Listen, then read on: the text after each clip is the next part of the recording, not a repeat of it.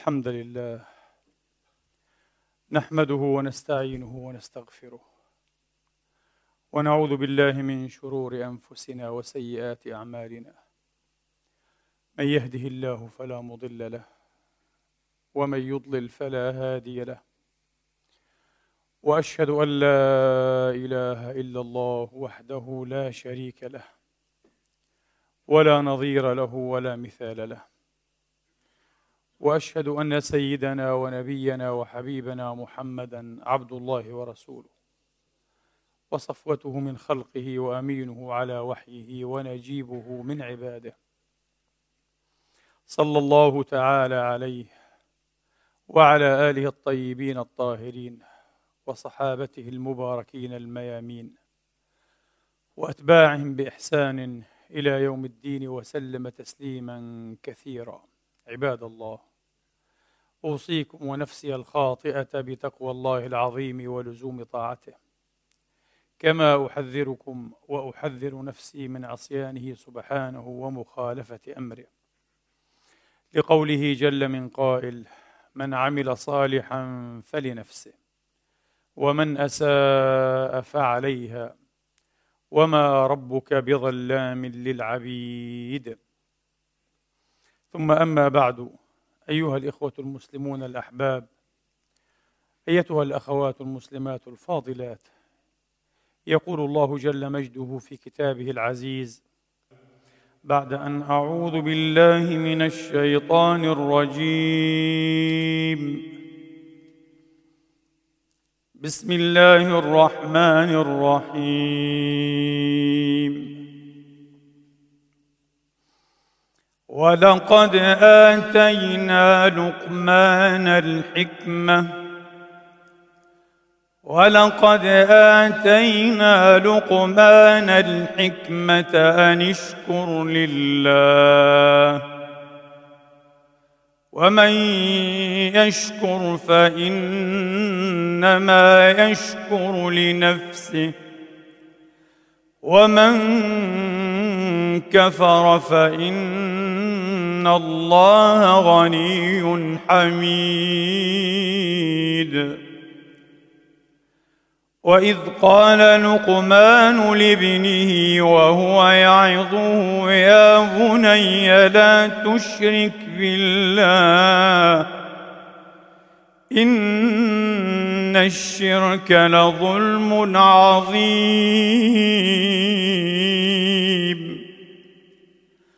ووصينا الإنسان بوالديه حملته أمه وهنا.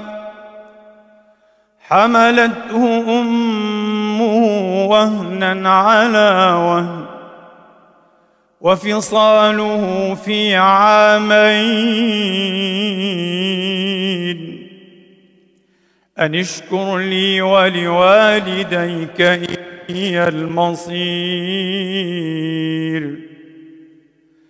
وإن جاهداك على أن تشرك بي ما ليس لك به علم.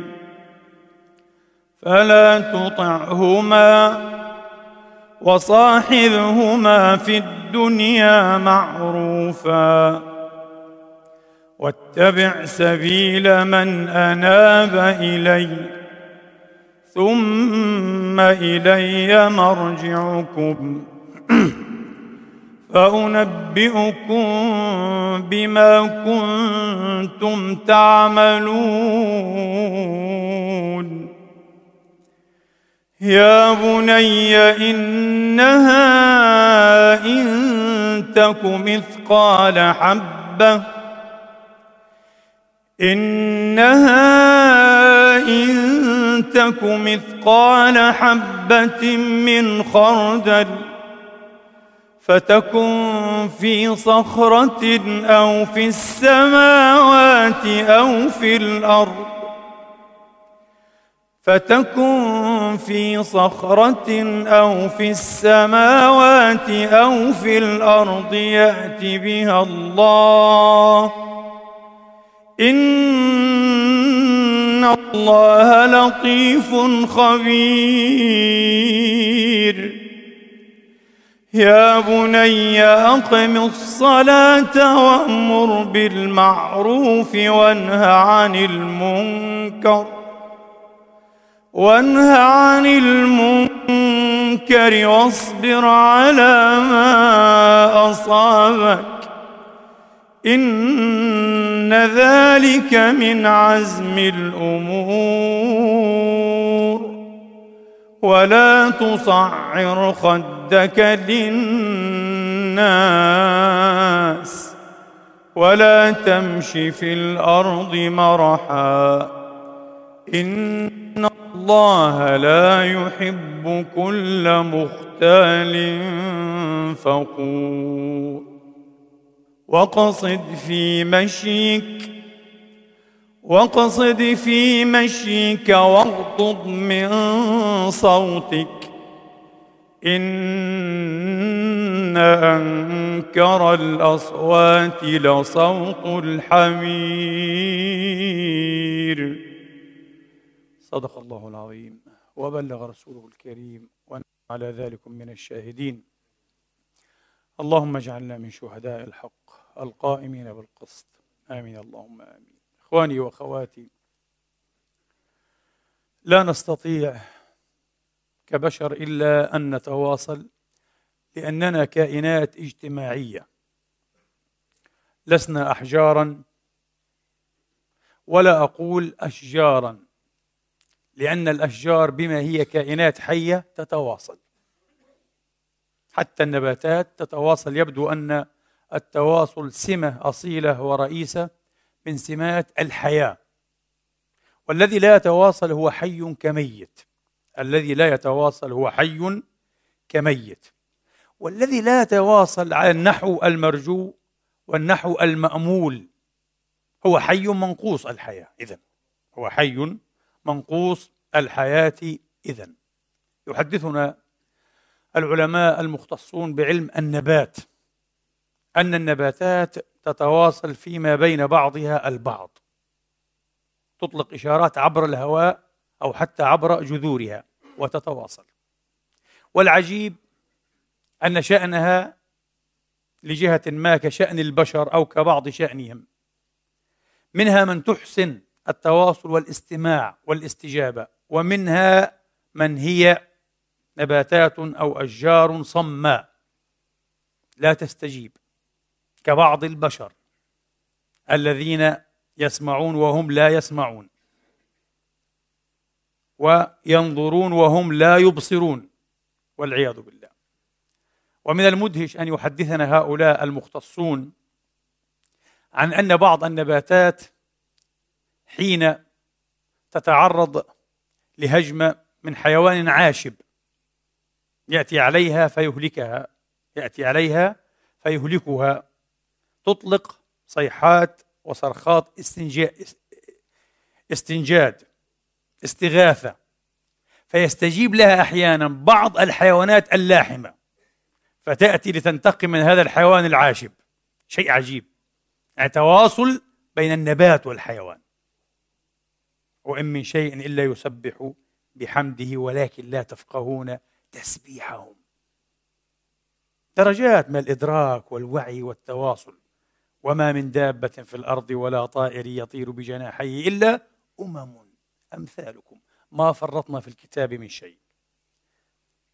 فأحرى إخواني وأخواتي بالإنسان أن يمهر وأن يتمرس وأن يبذ هذه الكائنات الدنيا في موضوعة وفي مهارات التواصل.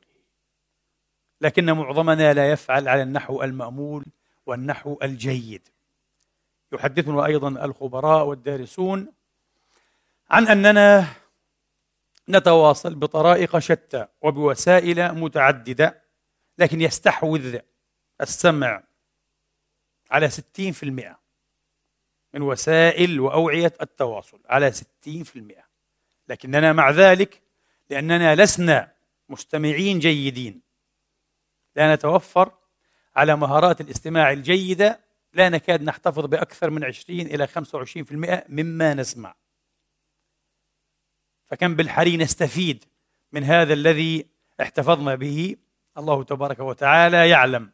ونحن أيضا نعلم بوجه أو بآخر. الكلمة إخواني وأخواتي كما قلنا مرارا تجرح وتأسو تهدم وتبني. تمرض وتشفي الذي حاز على المرتبة الأولى لهذا العام 2015 في الخطابة باللغة الإنجليزية ليس بريطانيا وليس أمريكيا ولا كنديا ولا أستراليا مسلم عربي سعودي عجيب. بطل العالم في الخطابة 2015 محمد القحطاني. ادخلوا على اليوتيوب واستمعوا إلى كلمته. قوة الكلمة أو قوة الكلمات. كلمة بسيطة بضع عشرة دقيقة من أروع ما يكون بالإنجليزية. رقم واحد على العالم. عجيب يحصل هذا. العجيب في القصة أن محمد القحطاني منذ طفولته الباكرة كان مصابا بالفأفأة والتأتأة. إلى الآن لديه بقايا. يتكلم بالعربية تسطو به هذه الفأفأة والتأتأة وتقطع عليه حديثه وتحرجه. كيف أصبح ديموستين العرب؟ تعرفون ديموستين خطيب اليونان رقم واحد. ومنذ أيضا نعومة أظفاره كان مصابا بالتأتأة ديموستين بالحبسة كان مصابا بحبسة في لسانه. وأصبح الخطيب رقم واحد في التاريخ القديم. خطيب اليونان بلا منازع. محمد القحطاني هو ديموستين العرب المعاصرين. عجيب. كيف؟ بفضل كلمة ألقاها إليه أستاذه في الثانوية. قال له يا محمد يا بني عليك أن تواجه ما أنت فيه لا أن تتهرب منه. اغمس نفسك في هذا الشيء. سيضحكون عليك لا بأس. سيشمتون بك لا بأس. لكن واجه ما تخاف منه. واجه تحدث تكلم اخطب ناقش ناظر. وإن ضحكوا عليك مرة ومرتين وثلاثة. هذه الكلمة أحيت في هذا الرجل إرادة التحدي. لم يتغلب على المناطق الأبيناء البلغاء من أصحابه وزملائه في المدرسة ولا على مستوى المحافظة أو حتى مستوى المملكة ولا حتى على مستوى العالم العربي على مستوى العالم وليس بالعربية بل بالإنجليزية. خطيب رقم واحد بطل العالم فخر للمسلمين والعرب. بفضل جملة واحدة. طبعا الكلمات والجمل القصار أيها الإخوة التي شكلت منعطفا في حياة أناس نابهين متميزين هم شخصيات فارقة. لكن أصبحوا شخصيات فارقة بفضل كلمة فارقة جملة فارقة كثيرة جدا. ويحتاج هذا الموضوع اللطيف إلى أن يتوفر أحد على جمع على جمع مواده وأدبياته. سيتهيأ له كتاب كبير. هناك أشياء كثيرة عن أسلافنا الصالحين لكن سآتي الآن بمثال آخر عن رجل غربي. هذا القحطاني عربي مسلم عن رجل غربي من المحدثين. إنه أعظم مخترع في التاريخ. توماس صامويل إلفا إديسون. إديسون هذا أعظم مخترع في التاريخ تقريبا دخل التاريخ بزهو 1300 اختراع. مدهش. أينما تلفت الآن حول كنا في هذا المسجد ستجد بصمة إديسون ليس فقط المصباح الكهربائي أشياء كثيرة. إديسون هذا كان أشبه بطفل بليد. أتعب مدرسيه ومدير مدرسته. فيما يقال تلقت أمه وكانت مدرسة سابقة نانسي إديسون رسالة أتى بها ابنها. من المسؤول عن فصله إليها. قال هذه رسالة لتقرأيها. ولا يعرف ماذا فيها الطفل الصغير لسه. في أول أشهره في الدراسة الصف الأول الابتدائي. فتحت فضت الرسالة جعلت تقرأ. قراءة طبعا صامتة ودموعها تتحدر. قال ماذا يا أمي؟ ما هناك؟ قالت مكتوب يا حبيبي يا بني ابنك هذا عبقري كبير. عبقريته يضيق عن نطاق استيعابها. كل ما في المدرسة من وسائل للتربية والتعليم. فننصح لك أن تهتمي به بشكل شخصي لكي ترعي هذه العبقرية الفائقة. ابتسم الطفل وسر بهذا. وهكذا كان حبسته في البيت لأن المدرسة لا تستطيع أن تستوعبه. عبقري فائق. وجعلت أمه تدربه وتعلمه كمدرسة سابقة. وكان منه إديسون المعروف المخترع العبقري الفذ. وتوفيت أمه. وفي يوم من الأيام يفتش في أوراقها ومذكراتها فيقع على تلك الرسالة من المدرسة بذلك التاريخ القديم. يود أن يقرأها مرة أخرى لأنها ألقت بظلال طيبة على نفسه. فإذا فيها إلى السيدة المحترمة نانسي إديسون نحيطك علما بأن ابنك غبي وبليد جدا وقد أتعبنا وأشقانا. لذلك نرغب إليك بدءا من اليوم ألا يختلف إلى المدرسة. والسلام. وتتحدر دموع المخترع العظيم بحرارة وغزارة بكى لسويعات ثم قال إديسون الطفل الغبي. أحالته الأم الرائعة إلى عبقري عظيم. كلمات. كيف نقول كلمات؟ كيف نستجيب لحالة الشخص الذي أمامنا؟ ماذا نقول له؟ أيا كان هذا الشخص. في أي موقف كان. من هنا خطورة الكلمة ومن هنا ما صح عن المعصوم عليه الصلاة وعلى آله والتسليمات أيها الإخوة أن المرء قد يلقي بالكلمة من سخط الله. ما يظن أن تبلغ ما بلغت يهوي بها في جهنم سبعين خريفا. لأنها قد تكون كلمة تشعل حربا تمزق بلدا تؤدي إلى بلايا ومرائر وألاقي ومصائب عظيمة أيها الإخوة. كلمة خاصة إذا كان الذي فاه بها شخصية مسؤولة شخصية تشكل الرأي العام تساهم في تشكيل الرأي العام. كالساسة الآن ورجال الدين بالذات ما شاء الله في العالم العربي أكثر من يساهمون رجال الدين للأسف الشديد. طبعا والصحفيين والمفكرين والكتاب والمتخصصين الذين يساهمون في بناء وتكوين الرأي العام. ولذلك قيل كذبة المنبر بلقاء الذي يكون له منبر شاشة في التلفزيون أو منبر جمعة أو عمود في مجلة أو في جريدة. والآن صفحة على ال website وشخصية مشهورة ويحمل رسالة أيها الإخوة كما يزعم آه كذبته تكون بلقاء. تبلغ الآفاق تبلغ الآفاق. تدور حول العالم أيها الإخوة في دقائق الآن في عهد السماوات المفتوحة في عهد السماوات المفتوحة. فالكلام خطير أيها الإخوة الكلام خطير. حتى لا نطول إخواني وأخواتي بالمقدمات نحب أن نعود إلى موضوعنا الرئيس في حلقته الثالثة إن شاء الله والأخيرة لأن الكلام لا ينتهي عن الكلام حول الكلام وكيف يكون الكلام والاستماع. كيف يمكن أن نكون متواصلين جيدين؟ التواصل مسألة ذات طرفين. لا تكون من طرف واحد. طرف الذي يلقي الكلام وطرف الذي يتلقى الكلام. بعض الناس يظن أن المسؤولية في البداية إذن وربما حتى في النهاية ستكون ملقاة على عاتق الذي يتكلم غير صحيح. الذي يتكلم لديه جزء كبير من المسؤولية. بنفس القدر تقريبا وربما أحيانا أهم أعظم أهمية الذي يتلقى أيضا الذي يتلقى هو مسؤول أيضا هو مسؤول أيضا المتكلم والمستمع أو السامع. كيف نتكلم جيدا؟ كيف نستمع جيدا؟ هذا هو موضوع الخطبة ثم ننتهي منها بإذن الله تبارك وتعالى.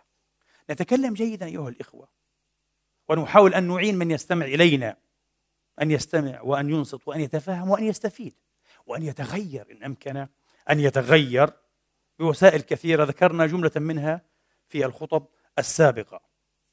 من ضمنها أيضا غير موضوع أن ترمي إليه بطرفك أن ترحب به حين يقدم عليك حين يتعمدك بمجلسه وحديثه وسؤاله ومفاوضته. أيضا أن تسأل عنه سؤالا شخصيا.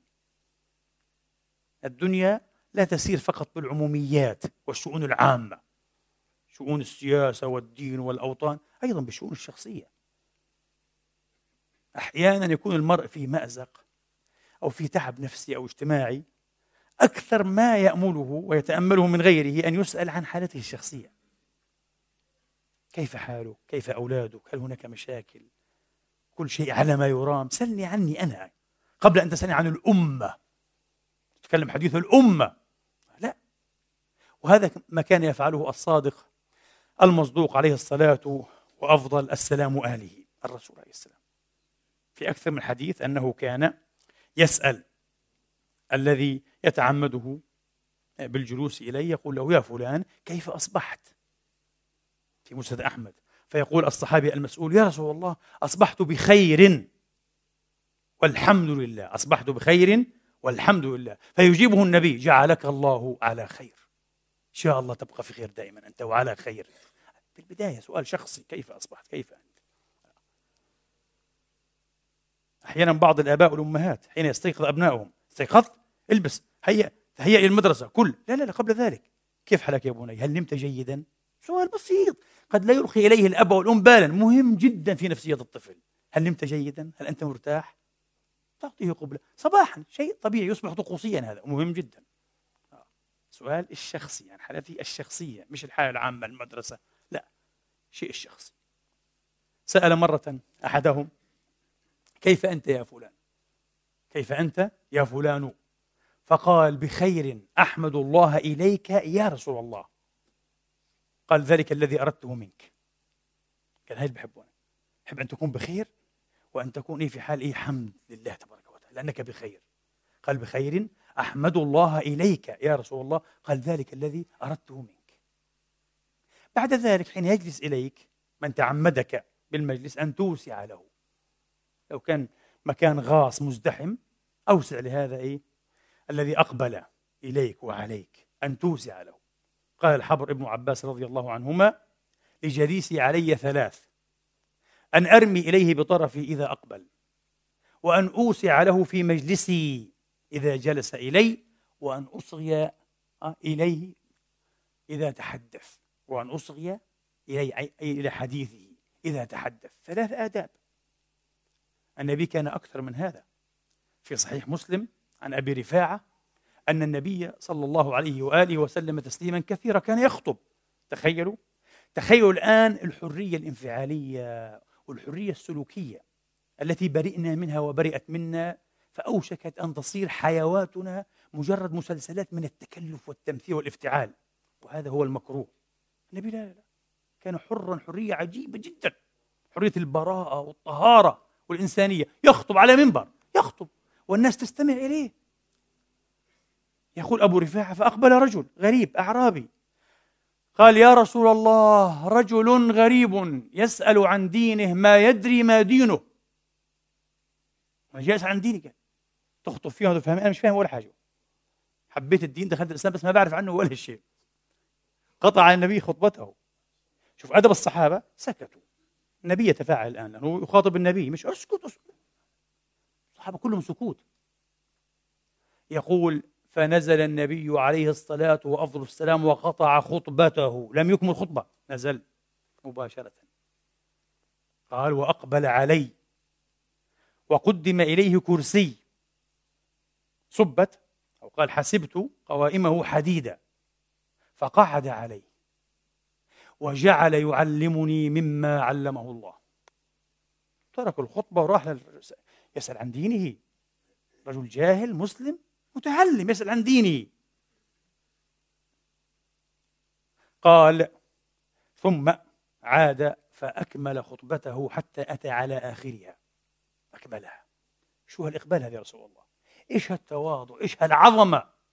لأنه هاد ولكل قوم هاد هذا هاد هو الهادي الأعظم في هذه الأمة وفي كل الأمم. هؤلاء مهديون صحابة ما شاء الله يزدادون علما هذا لا. جاء فقط يتعرف على إيه؟ ألف باء الهداية. لا يعرف شيئا قال ما يدري ما دينه. هذا مهم أن نقبل عليه. لا يهمنا الأعداد. أن يستمع إلي ألف وألفان وثلاث ألاف. لا مهم هذا. أن نساهم في هدايته في البيان له.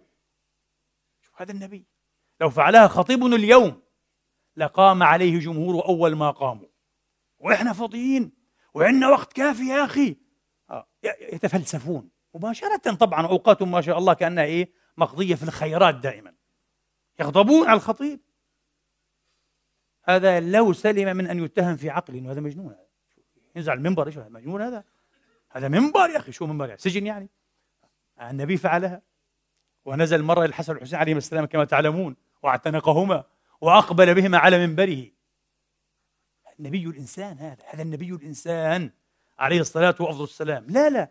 الآن في تاريخنا الإسلامي يقرأ الجاحظ وسهل ابن هارون وكذا. اقرأوا وشوف حتى إيه الخطباء اليوم. إذا قام على المنبر كأنه حجرة لا تتحرك. ولا يتحرك ولا يحرك بيديه النبي لم يكن كذلك. النبي كان يعبر وكان يصور والمنبر يهتز تحت أقدامه. حتى يقال يسقط به سيسقط به. تكلم بحرارة بإنسانية يوضح يبين ليس فقط إيه كأنه إيه آلة تسجيل يحفظ شيئا ثم يردده على الناس. أبدا حرية انفعالية. هذه الحرية الانفعال الحرية التعبيرية صلى الله على معلم الناس الخير. من سمات الحديث الجيد أيها الإخوة والأخوات حتى نعين المستمعين على أن يسمعوا جيدا الاختصار. طبعا بين قوسين أنا بريء من هذا. الاختصار الإيجاز. الاختصار والإيجاز. لماذا؟ لأسباب كثيرة. علميا أيها الإخوة. علميا.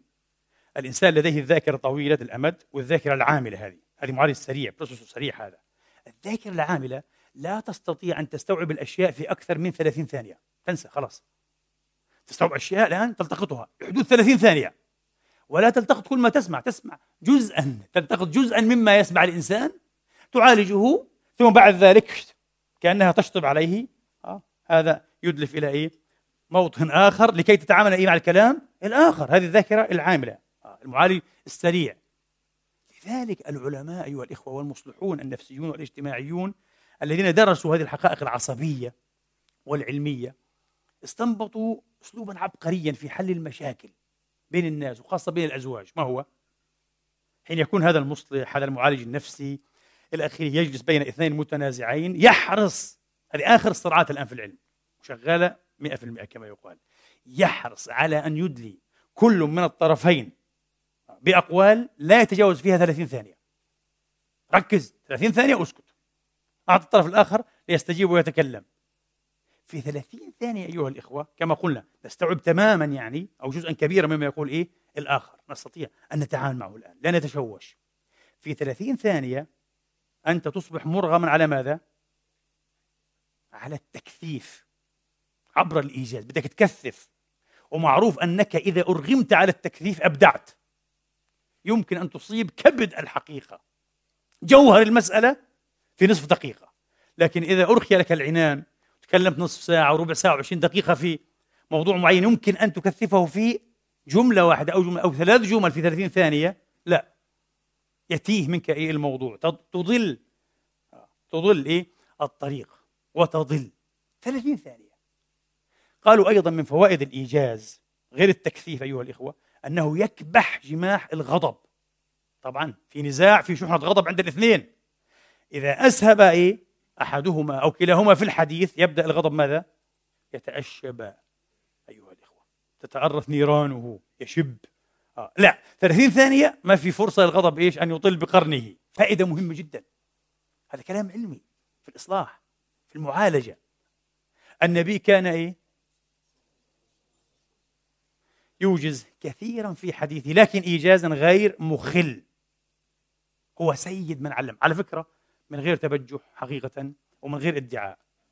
حين قرأت في هذا الموضوع ما قرأت ما يسر الله تقريبا لم أستفد كثيرا عما استفدته من تراثي الإسلامي موجود سبحان الله في الكتاب في السنة في سير الصلحاء والعرفاء من هذه الأمة. لدينا أدبيات في علم المخاطبة والاستماع تقريبا لا مزيد عليها إلا ما ندر في زيادات مهمة. لكنها نادرة. لدينا تراث شبه مكتمل في هذا الباب. سبحان الله فهل كان علينا أن ننتظر العلم؟ هذه المئين من السنين حتى نتعلم من هؤلاء؟ الأفاضل طبعا. شرق وغرب آداب الحديث والاستماع موجود لدينا. لكننا لم نفعل هذه الأدبيات لكي تكون ثقافة حقيقية. من أسوأ الناس تواصلا هم العرب. العربان اليوم العرب. لا يكاد أحدنا يستمع الآخر وإذا استمع سوف نرى تقريبا كل مساوئ الاستماع ما يعرف بالاستماع السيء الباد listening نحن نتوفر عليها. لا نعرف كيف نستمع إلى الآخر. من هنا أيضا مشاكلنا. على جميع المستويات وفي كل الطبقات سياسية وغير سياسية. لا نحسن أن نستمع. مع أن الدين جاء إيه؟ كما قلت بشيء تقريبا لا مزيد عليه. النبي في الإيجاز كان سيد الموجزين في غير إخلال. في غير إخلال. تقول أم المؤمنين عائشة رضوان الله عليها وهذا في الصحيح. تقول ما كان رسول الله صلى الله عليه وآله يسرد الحديث كسردكم. لا لا لا لا لا. إنما كان يتكلم بكلام بين فصل يتحفظه من سمع. جمل قصيرة كلمات واضحة. وفي حديث جابر بن عبد الله رضي الله عنهما كان في كلامه عليه الصلاة وأفضل السلام ترتيل أو ترسيل. ترتيل أو ترسيل. شو الترتيل والترسيل؟ طبعا لا تستطيع أن ترتل كلاما طويلا مسهبا لكن كلام دقيق يمكن أن يرتل أيها الإخوة بلا شك ويرسل. الترتيل هو التفريق ورتل القرآن ترتيلا الترتيل هو التفريق والأصل قولهم ثغر فم. يعني ثغر مرتل الثغر المرتل هو مفرق الأسنان غير متلاصقها.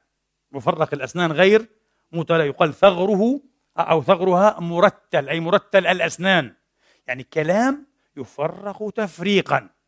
لذلك قالت رضوان الله عليها كما في الصحيح كان يتكلم بكلام لو أحصاه العاد لعده. كلمة كلمتين ثلاث سبع كلمات. تستطيع أن تعد كلام رسول الله. وكان يكرر هذا الكلام.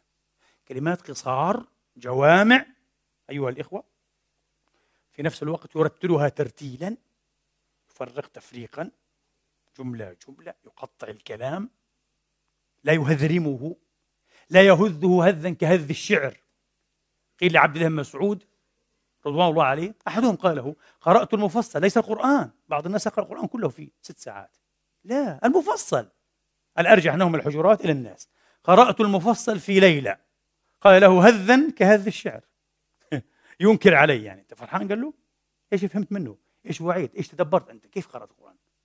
قرأت المفصل فقط. في ليلة قال له هذا كهذ الشعر. لأن العرب كانت إذا أنشدت قصيدة هذتها هذا. أي تلتها بسرعة لكي يبين أو يظهر ميزان بحرها. وتتابع أي تتتابع وتتابع قوافيها على السامع. العرب تهذ الشعر هذا القرآن لا يهذ هذا القرآن يرتل ترتيلا ورتل القرآن ترتيلا. قال له هذا كهذ الشعر. آه النبي كان يرتل الكلام عليه الصلاة وأفضل السلام. ولو شاء أحد أن يعده لعده. يقول أنس كما في الصحيح وكان يعيد الكلمة إذا تكلم بها ثلاث مرات. ليفهمها السامع. يعيد مرة مرتين ثلاث مرات. من حسن إسلام المرء تركه ما لا يعنيه. ثم يعيدها ثانية وثالثة.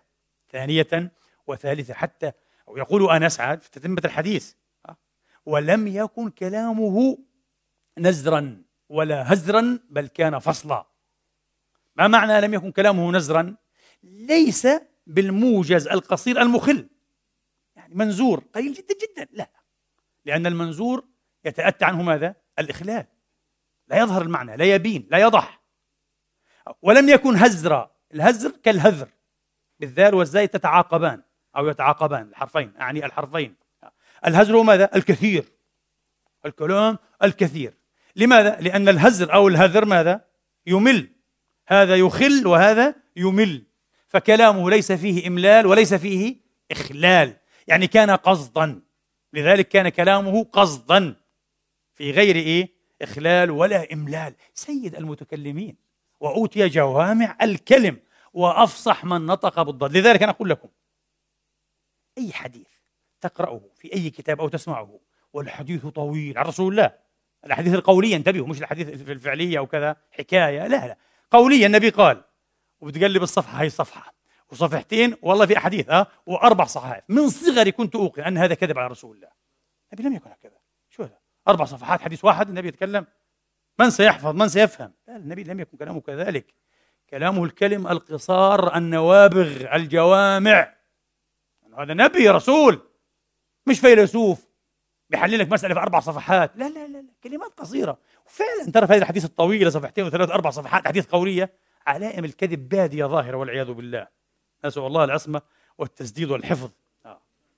من كل الكذب من كل صوره ومن كل أشكاله. فهكذا كان عليه الصلاة وأفضل السلام. إذا الاختصار مع التكثيف أيها الإخوة مع الإبانة والإيضاح لذا يعيد النبي. وأفصح من نطق بالضاد يتكلم بلغة يفهمها الكل. لا يأتي بحشي الكلام ولا بمستغرب وحشي الألفاظ. وهو قادر النبي قادر على ذلك. لذلك قال أبو عمرو بن العلاء لا يحيط بالعربية إلا نبي. فلعل رسول الله أحاط بها. طبعا ممكن جدا أن يكون الله إيه؟ آتاه العربية كلها. لذلك كان يأتيه الناس من حمير مثلا. فإذا كلمهم كلمهم لا بلهجة قريش بلهجة حمير. ويقول لهم ليس من إم بر إم صيام في إم سفر. يا رسول الله من أين لك هذا؟ من أين؟ كيف عرفت هذا؟ يقول أدبني ربي فأحسن تأديبي. أنا أعرف كل شيء. لذلك قال أبو عمرو زبان ابن العلاء أحد القراء السبعة قراء الكوفة لا يحوط بالعربية إلا نبي. فلعله وهذا الأرجح أحاط بها لكنه لم يكن يعمد إلى إيه؟ وحشي وغريب الألفاظ. يستعرض. لا لا لا لا. الألفاظ الواضحة البينة التي يفهمها الكبير والصغير ومن شاء أن يفهم ومن شاء لأنه هو مبين. وأنزل إليه الكتاب لكي يبين لا لكي يغمض ويلهي. بعض الناس يختط خطة الإغماض أيها الإخوة. والإلغاز لكي يظهر للناس أنه إيه؟ لديه مزيد فضل وعلم. على كل حال فضول الكلام ذمه العلماء والأدباء والحكماء. الكلام الزائد عن الحاجة فيما هو ضروري فضول كلام مذموم أو الكلام في غير حاجة مذموم قصيرا كان أو طويلا هزرا أو نزرا مذموم وهو من فضول الكلام. جميل جدا. بعد ذلك أيها الإخوة والأخوات من المهم من المهم أن تحترم من تتكلم إليه. في الحقيقة أفضل أن أقول أن تتكلم معه. في مشكلة في الحديث بيننا نحن يتكلم أحدنا إلى الآخر. توك فور يعني كما يقولون. لا خطأ. تكلم معي ولا تتكلم إلي with يعني توك with me. هيك يقولون هكذا. مصطلحات يقول لك إيه؟ الكلام مع والكلام لي. كلام لي سيء. من الذي يتكلم لنا؟ الخطيب زي حالاتك الله يعين على الوظيفة خطيب الواعظ الناصح اللي يفكر نفسه مصلح الناس فقط تسمع تسمع تسمع. لا نحن نريد كلاما تعاطفيا كلاما إنسانيا. كلام فيه مفاوضة وفيه مداولة. يعني تتكلم وتسمع وأتكلم وأسمع. ولا صحيح. فيه مناوبة. أنت بتتكلم وأنا بتكلم. وأنت بتسمع وأنا بسمع. والحديث إيه؟ كما يقال أخذ إيه؟ ورد أخذ وعطاء تأخذ وتعطي. هذا شيء جيد هذا شيء إيه؟ جيد. النبي كان مجلسه كذلك. يتكلم ويتكلم في مجلسه أيضا. لكن لا تؤبن المجالس. أي خطأ يقع فيه بعض الناس يدفن. مش بيطلع إيه قال كذا وكذا وضحكنا. لا لا لا. مجلس الرسول هذا محترم. وإن وقع أحد في خطأ في زلة يستر عليه. هكذا أدبهم عليه الصلاة وأفضل السلام من الاحترام لمن تحدثه ولمن تستمع إليه أيضا على الأقل في عادات العرب ألا تقدم رجليك في وجهه. ولذلك يقول أنس رضي الله عنه وأرضاه وما رؤي عليه الصلاة وأفضل السلام مقدما ركبتيه بين يدي جليس يجالسه شو التواضع والاحترام؟ يحترم كل من يجلس إليه كبيرا كان أم صغيرا. نبيلا من علية القوم أم من السوق والعامة. لا, لا يقدم إيه رجليه احترام يشعرك بالاحترام عليه الصلاة وأفضل السلام. وسوف نرى الآن يتحدثون عن آداب الاستماع وآداب الكلام بعضهم يلخصها بأربعة حروف بأربعة حروف. الحرف الثاني منها إيه؟ شو إيه يعني؟ Appreciate يقول لك تقدير قدر. قدر من تتحدث إليه وقدر من يتحدث إليك. Appreciate تقدير إيه طيب نعود اذا هذا أدب مهم جدا ايها الاخوه اذا القضية قضية مركبة قضية الكلام والاستماع قضية مركبة مش قضية بالمجان. أعتقد من ضمن يعني أسباب العطب الذي نحن فيه حالة عطب فكري وروحي وعاطفي وسياسي وإصلاحي وتنموي أيها الإخوة أننا لسنا جادين كما قلت مرة. نحن لا نأخذ المسائل بجد حقيقي حتى المتعصب. حين ترى شخصا متعصبا يتحرك عصبية تحرقه العصبية. هذه العصبية ليست مسؤولة. الشخص الجاد والمسؤول قد يتعالى على عصبيته قد يذبحها بسيف المسؤولية. لماذا؟ لأنه يدرك أن العصبية تحرق وتهدم ولا تبني. ما رأيكم؟ ويرى نفسه مضطرا أن يواجه تحيزاته يواجه أحيانا قومه وطائفته بلده سياسة بلده. سياسة مذهبه من أجل ماذا؟ من أجل إصلاح العامة والإصلاح العام. لأنه مسؤول وجاد لا يلعب. يعني حتى الحماس الزائد والعصبية مش معناها أنك مسؤول بالعكس. قد تضاد المسؤولية على طول الخط أيضا. لا المسؤولية شيء آخر. أن تعمد إلى الإصلاح من طريقه وتدفع كلفته وثمنه مهما بهض مهما علا مهما شق. فلا بد أن نكون مسؤولين ونأخذ مسؤولية الحديث والاستماع والنقاش والكلام خاصة في الشؤون العامة بجدية حقيقية. ولذلك ما يلفظ من قول إلا لديه ديننا رقيب عتيد. كل كلمة تقولها مسجل عليك. وستسأل عنها يوم القيامة بين يدي الملك لا إله إلا هو. ماذا أردت بها؟ ماذا ابتغيت بهذه الكلمة؟ ماذا ابتغيت بهذه الكلمة؟ هذه مسؤولية. هذه مسؤولية. إذا موضوع التقدير والاعتبار موضوع مهم إخواني وأخواتي. طيب نأتي إلى كما قلت لكم هذه الرموز التي لخص بها بعضهم بعض الآداب. قال لك إيه في الحديث؟ وفي الاستماع. كلمة واحدة قال راسة راسة بالسنسكريتية معناها نكتار يعني العصير الرحيق. لكن هي راسة مختصرة على أربع كلمات. الآر هذه ريسيف استقبل. حين يتحدث إليك أحد حاول أن تستقبل. لا تتغاضى. لا تدعي أنك تسمع وأنت لا تسمع. وإنما استمع وسوف نفرق الآن بين السماع والاستماع والإنصات والإصغاء وكلها ألفاظ قرآنية صحيح؟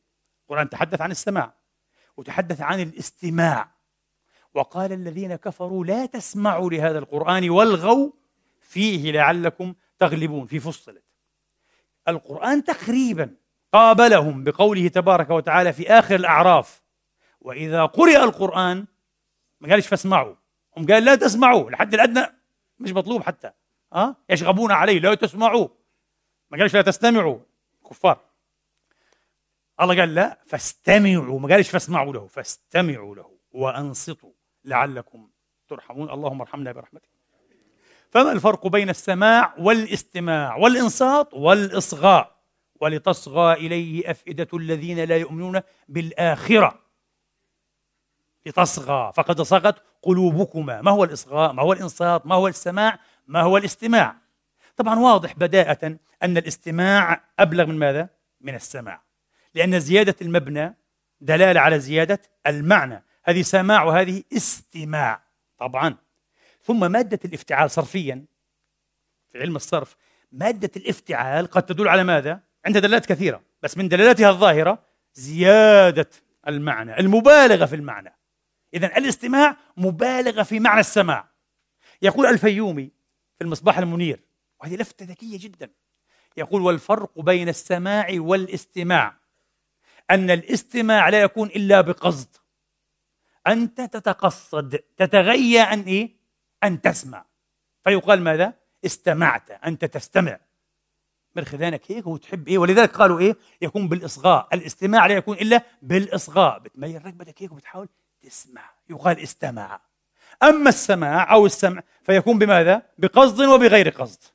أنت ماشي بسيارتك هيك سمعت صوت قرآن أغاني أي كلام هذا اسمه إيه؟ بعض الفقهاء أوجبوا سجود التلاوة على المستمع دون السامع وهذا الأرجح. قالوا سجود التلاوة افرض واحد بيقرأ قرآن هو بيقرأ يا أخي أنا مش قاعد معاه. أنا مريت هيك. دخلت المسجد أنا مش قاعد له. مش حسجد مش واجب علي. لو سجدت كان بها ونعمت يعني خير إن شاء الله. زين. بس مش لازم. روى البخاري في صحيحه تعليقا من معلقات البخاري هذا تعليقا أن عثمان بن عفان رضي الله عنه تعالى وأرضاه دخل المسجد ومر إيه برجل يقرأ آية إيه؟ سجدة. فسجد الرجل وسجد إيه؟ الناس لم يسجد عثمان. فكأنه يعني قيل له لماذا لم تسجد؟ هذه آية نحن مدعوون فيها إلى السجود. قال إنما السجود على من استمع. أنا سمعت ولم أستمع. ولذلك روى ابن أبي شيبة وعبد الرزاق أه؟ عن ابن عباس رضي الله عنهم وأرضاهم أجمعين أنه قال لا سجود إلا على من جلس. جالس بيستمع القرآن. آية سجدة تسجد. لكن واحد مارر كذا ما مش لازم. مش واجب عليك إيه؟ أنت إذا في فرق بين السماع والاستماع. باللغة الإنجليزية يقولون السماع إيش السماع؟ Hearing. Hearing. الاستماع listening. listening هو الاستماع.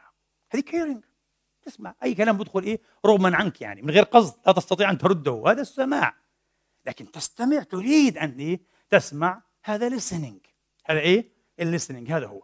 الله قال فاستمعوا له وأنصتوا. والاستماع يكون بماذا؟ بإصغاء. هذا العلاقة بيننا. في إصغاء.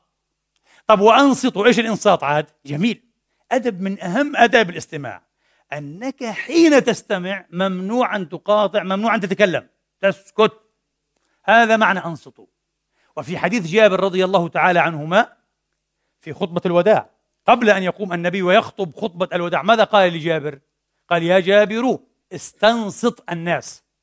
استنصت يعني لي الناس. ما معنى استنصت؟ يعني قل لهم أنصتوا. سكوت يعني سكوت سكوت رسول الله. صلى الله عليه وآله يريد أن يخطبكم. يعني يخطب إيه؟ فيكم. استنصت الناس يقول. هذا الإنصات. أن تستمع ولا تتكلم. معناها ولا تقاطع ولا كذا. هذا هو. القرآن ذكر كل هذه الأشياء. موجودة إيه؟ لدينا. لذلك قالوا RASA. الأول ال R receive الثانية appreciate الثالثة ال S هذه summarize شو summarize يعني؟ لخص. ما معنى لخص؟ حين تلخص أو paraphrase يعني ها paraphrase يعني أعد الصياغة ولخص معناها إنك أنت فعلا معاي وزي ما يقولوا إيه واخذ بالك؟ ومركز. أحسن كلمات. اذا تقول سو يعني بالإنجليزي. اذا أنت تريد كذا كذا. Therefore وعليه ولذلك لهذا السبب كذا كذا يعني أنت فاهم يعني. بدأت تستخلص وترتب إيه عواقب وتستتلي توالي. معناها أنت مركز تماما. على الخط أنت على الموجة. هذا مهم السمرايز هذا وإعادة الصياغة من أهم المراحل من أهم المراحل. آخر شيء برضو إيه؟ الآ يعني بالألماني إيه؟ آسك سل اسأل. شيء مش واضح شيء مش بين ارجع واسأل. قول له هل تعني يا سيدي كذا كذا؟ هل تعني يا أخي كذا كذا؟ يا أستاذ يا شيخ يا فلان يا دكتور هل تعني كذا أو كذا؟ حتى يبين لك. حتى في الانطباعات انتبهوا. إذا كنت مستمعا جيدا واستمعت إلى من أمامك يمكن أن تلتقط أشياء على فكرة هذه يعني تقريبا 60% 60% حين نتواصل بالكلام 10% أيها الإخوة للكلمات ذاتها للكلمات words يعني. 30% للصوت. الصوت بحد ذاته هو لغة. الصوت بحد ذاته هو إيه؟ هو لغة. الصوت انتبهوا مش الكلمات. الصوت هو لغة. نبرة الصوت طبقة الصوت طريقة الصوت. لغة. تفهم 30% طب يبقى عندنا قديش 60% لغة الجسد. كما قلنا التلميحات غير اللفظية. non-verbal إيه؟ cues تلميحات غير اللفظية. العينين الإيدين الشغلات الوقفه كل التلميحات هذه. ليس لدينا خارطة صوت. صحيح. لدينا خارطة ماذا؟ خارطة للوجه حدثتكم عنها الآن مرتين. خارطة بول إيكمان. عشرة آلاف تعبير وجهي. خارطة. خارطة دقيقة جدا جدا. هل لدينا خارطة للصوت؟ ليس لدينا للأسف لحد الآن. العلماء لم يعني يتوفروا على إنجاز مشروع مثل هذا مشروع ضخم جدا جدا خارطة للصوت. ولكن عموما لدينا القدرة الفطرية القدرة الفطرية أن نميز المشاعر الأساسية السبعة. هناك سبعة مشاعر سبعة عواطف أساسية. أه؟ عفوا سبع عواطف. أه؟ سبع عواطف أساسية يستطيع البشر عموما إيه؟ أن يميزوها على الأقل في الحد الأدنى. السعادة وهي أصعب شيء أصعب العواطف تمييزا بعد ذلك الخوف الحزن الغضب. الدهشة الاشمئزاز أيها الإخوة والاحتقار. سبع مشاعر أساسية. هذه تميز بقوة أيضا عبر ماذا؟ عبر لغة الصوت. تقدر تعرف كثيرا يتصل بك أخوك إذا كان محبا لك. تتكلم أنت عادي ترى نفسك عادي يقول لك أخي شعرت أنك لست على ما يرام.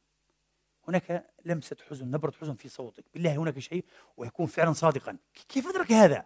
وأنت تتكلم عادي في موضوع آخر. يدرك من نبرة الصوت أنك محزون أو أنك مألوم أو أنك متضايق. هذه لغة الصوت. ها؟ هذه لغة إيه؟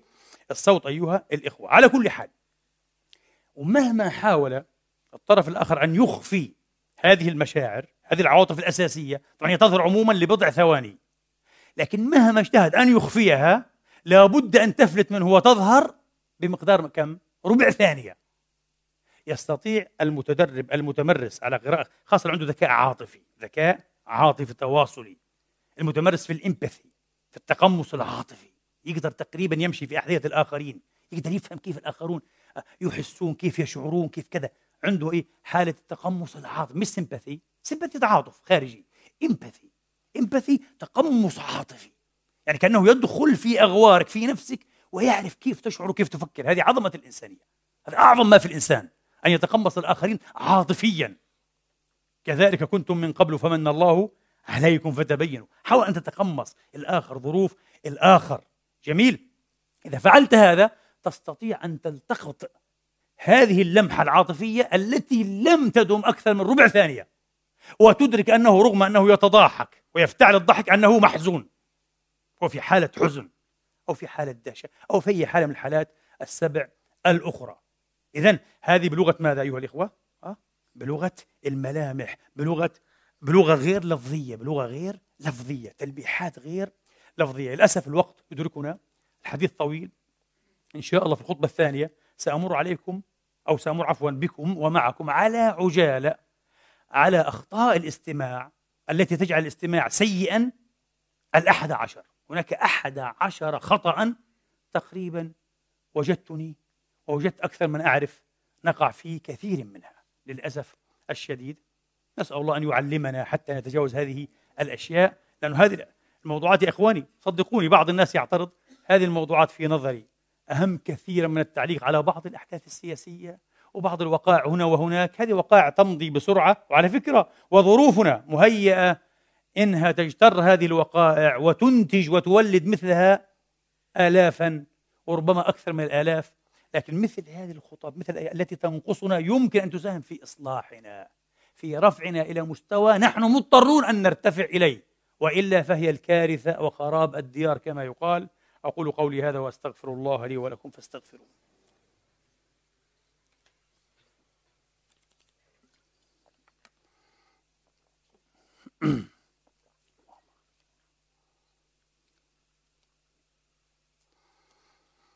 الحمد لله الحمد لله الذي يقبل التوبة عن عباده ويعفو عن السيئات ويعلم ما تفعلون ويستجيب الذين آمنوا وعملوا الصالحات ويزيدهم من فضله والكافرون لهم عذاب شديد وأشهد أن لا إله إلا الله وحده لا شريك له وأشهد أن محمدا عبده ورسوله صلى الله تعالى عليه وعلى آله وأصحابه وسلم تسليما كثيرا. أيها الإخوة هذه الأخطاء الأحد عشر طبعا ستجدون كثيرا منها سبعة ثمانية خمسة أربعة عند هذا المدرب عند هذا العالم النفساني عند هذا الع... لكن هناك مدربة شهيرة جدا كانت هي الرئيسة السابقة للجمعية الأمريكية للتدريب والتنمية وهي ليزا دونز. عندها كتاب موجود ممكن تشتروه من الأمازون كتاب جيد آه، اسمه التدريب أو التمرن على مهارات الاستماع listening skills training. كتاب ممتاز حصرت فيه تقريبا كل أخطاء الاستماع المهمة. تقريبا لا مزيد يعني إيه على ما ذكرت. أحد عشر خطأ الخطا الأول سمته إيه؟ daydreaming أحلام اليقظة. أحلام اليقظة. إيش يعني daydreaming في موضوع الاستماع؟ أنت تستمع إلى شخص وتبدأ تجول بخاطرك.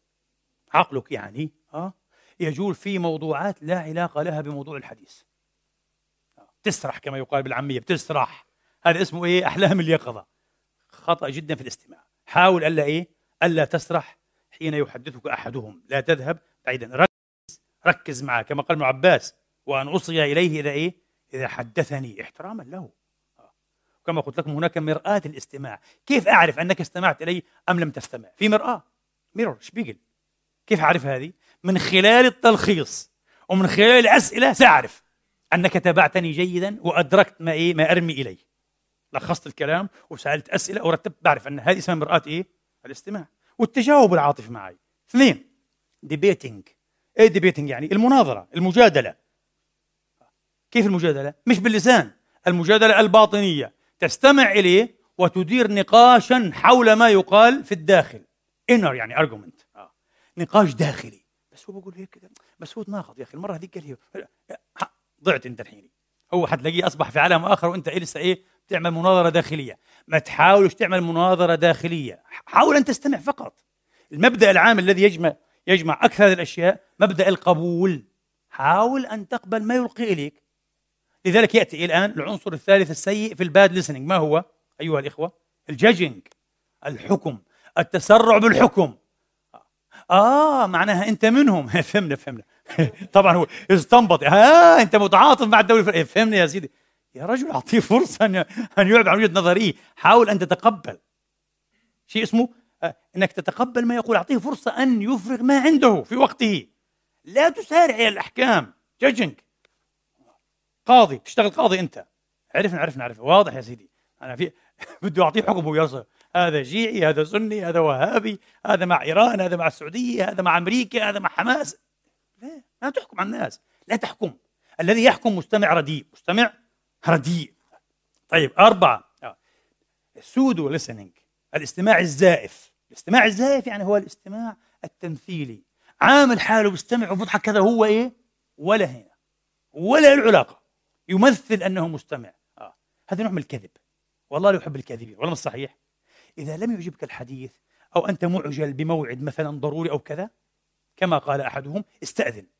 قل له عفوا لا أقاطعك وأنا متأسف جدا متألم ودي أن أكمل ولكن يعلم الله يعني خلفي أو أمامي مشوار أو موعد ضروري جدا. أستأذن. واستأذن لكن لا تمثل أنك تستمع وأنت إيه؟ لا تستمع.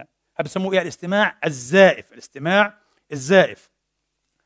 طيب stage hogging إيش ال stage hogging هذا أيها الإخوة؟ يعني أستطيع أن أترجمها بالاستحواذ يعني. يحاول الشخص أن يستحوذ أو يستأثر. مسلك أناني. كيف يعني يستأثر؟ يعيد توجيه الحديث حتى يتناسب مع ماذا؟ مع أهداف شخصية له. الحديث قد يكون حديثا روحانيا. قد يكون حديثا علميا حضاريا. نعيد توجيهه حتى يصبح ماذا؟ سياسيا. دخلتني في السياسة ولا؟ إيش دخلني أنا؟ بتحدث حديث روحي. لا. تعمل إيه؟ stage hogging نوع من الاستحواذ والاستئثار لكي تعيد توجيه الحديث ليتلائم مع ماذا؟ مع غايات وأهداف شخصية. استماع سيء هذا. أنت ما استمعتش. وفعلا في الأخير حتلاقي نفسك أنت أخرجت نفسك والمتكلم إلى ساحة أخرى. ما ارادها هو. وما كان ينبغي أن تخرج إليها. ambushing ambushing يعني إيش؟ يعني زي ما بيقولوا نصب الكمائن. أو إنك تاتيه إيش؟ من مكمن. تاتيه على غفلة. إيش هذا ال ambushing تتصيد له. تسمع. أنت أنت ما بتحاول تسمع. وتفهم ماذا يقول. فقط تعد له الأخطاء. هذه غلطة نحوية. هذا غلط مش فاهم كذا هذه الإحصائية غير صحيحة هذا اللفظ غير كذا. إيه هذا يدل على كذا كذا. غلط. وبعدين إيه تظهر؟ لا. هذا استماع رديء أيضا. ستكون مستمعا رديء. على فكرة بعض الناس الآن أنا عارف يعني مثل هذا الحديث لا يناسبنا لا يناسب معظم العرب. تعرفون لماذا؟ لم نتعود على الأشياء وهذه الأشياء سنترجمها الآن بالعبودية. يعني أنت تريد منا أن نكون عبيدا لمن يتكلم ايا كان. ابدا ابدا ابدا ابدا ابدا ابدا. أنت في نهاية المطاف قد يتحدث حديثا هو وتلاقي نفسك في, في النهاية تخالفه في 90% منه لكنك كنت مستمعا جيدا. انتبه. مش معناها أنا إيه؟ توافق تعطيه شيك على بياض. لا لا لا لكن كن مستمعا جيدا.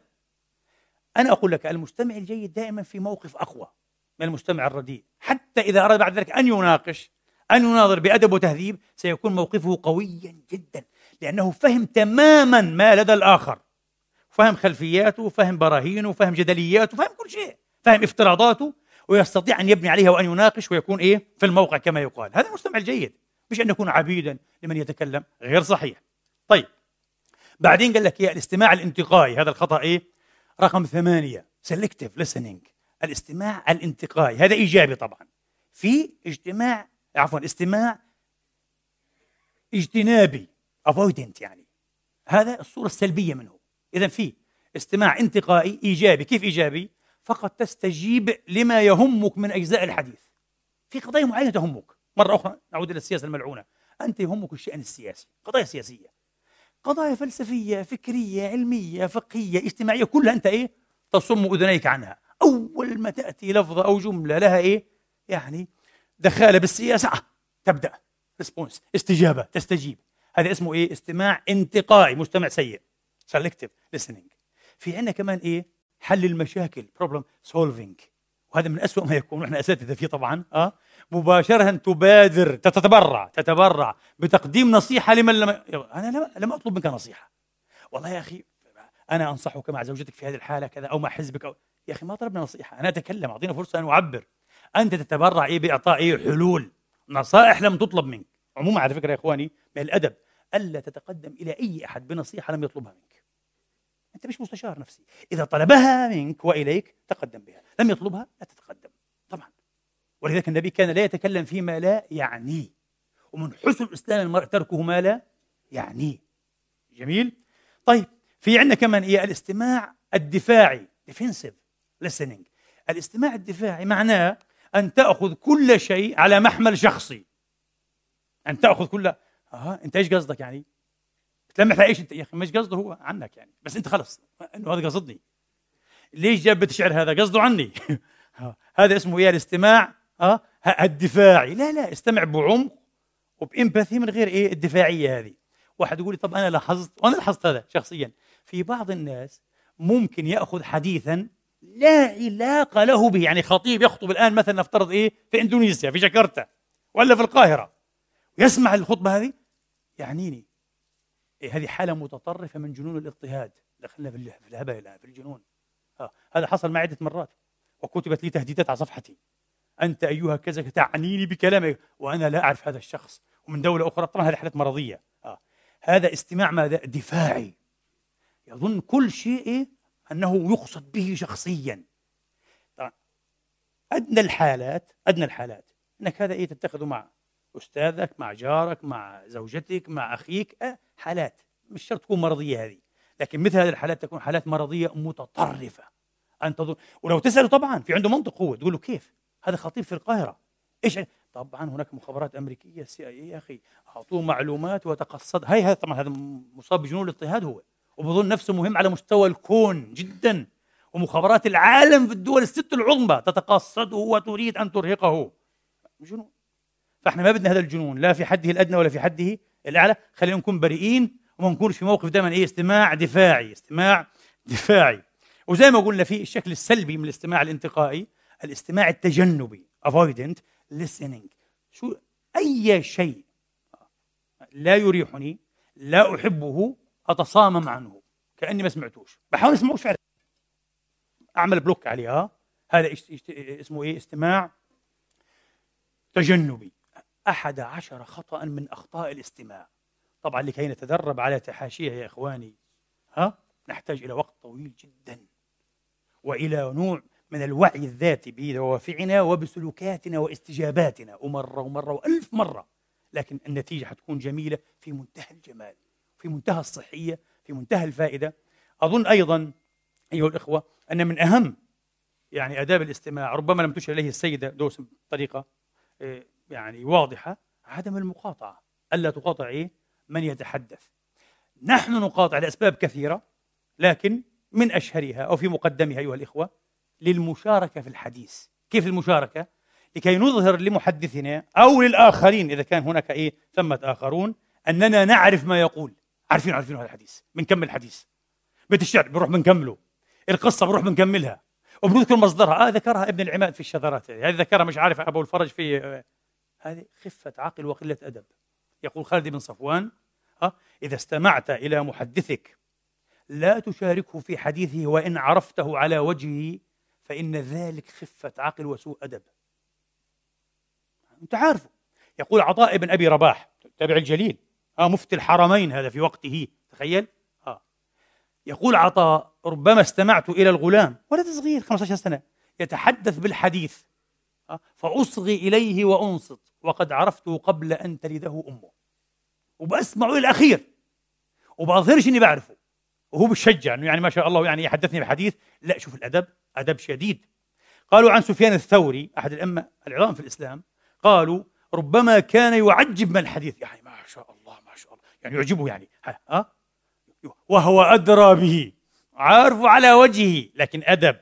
تعمل حاله إيه يعني مش عارفه. أخذها أبو تمام الشاعر البليغ العظيم وإيش قال؟ قال ملي بإنسان إذا أغضبته وجهلت كان الحلم رد جوابه وتراه يصغي الحديث بقلبه وبسمعه ولعله أدرى به. قال وين هذا أصيبه؟ وين ألاقي الرجل الكامل هذا؟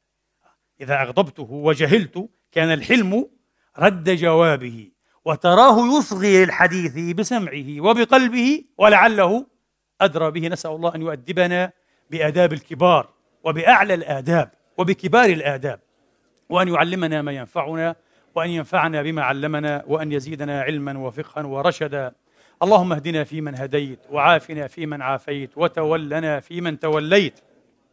لا تدع لنا في هذا اليوم الكريم في هذه الساعة الكريمة ذنبا إلا غفرته ولا هما إلا فرجته ولا كربا إلا نفسته ولا ميتا إلا رحمته ولا مريضا إلا شفيته ولا أسيرا إلا أطلقته ولا مدينا إلا قضيت عنه دينه ولا مظلوما إلا أنصفته ولا شاكيا إلا أزلت شكاته برحمتك يا أرحم الراحمين.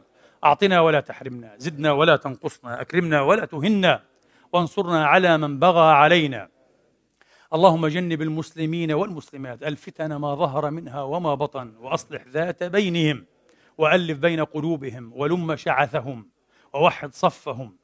برحمتك وقوتك ولطفك يا عزيز يا لطيف يا قوي يا خبير يا رب العالمين. عباد الله إن الله يأمر بالعدل والإحسان وإيتاء ذي القربى وينهى عن الفحشاء والمنكر والبغي يعظكم لعلكم تذكرون فستذكرون ما أقول لكم وأفوض أمري إلى الله. إن الله بصير بالعباد وأقم الصلاة.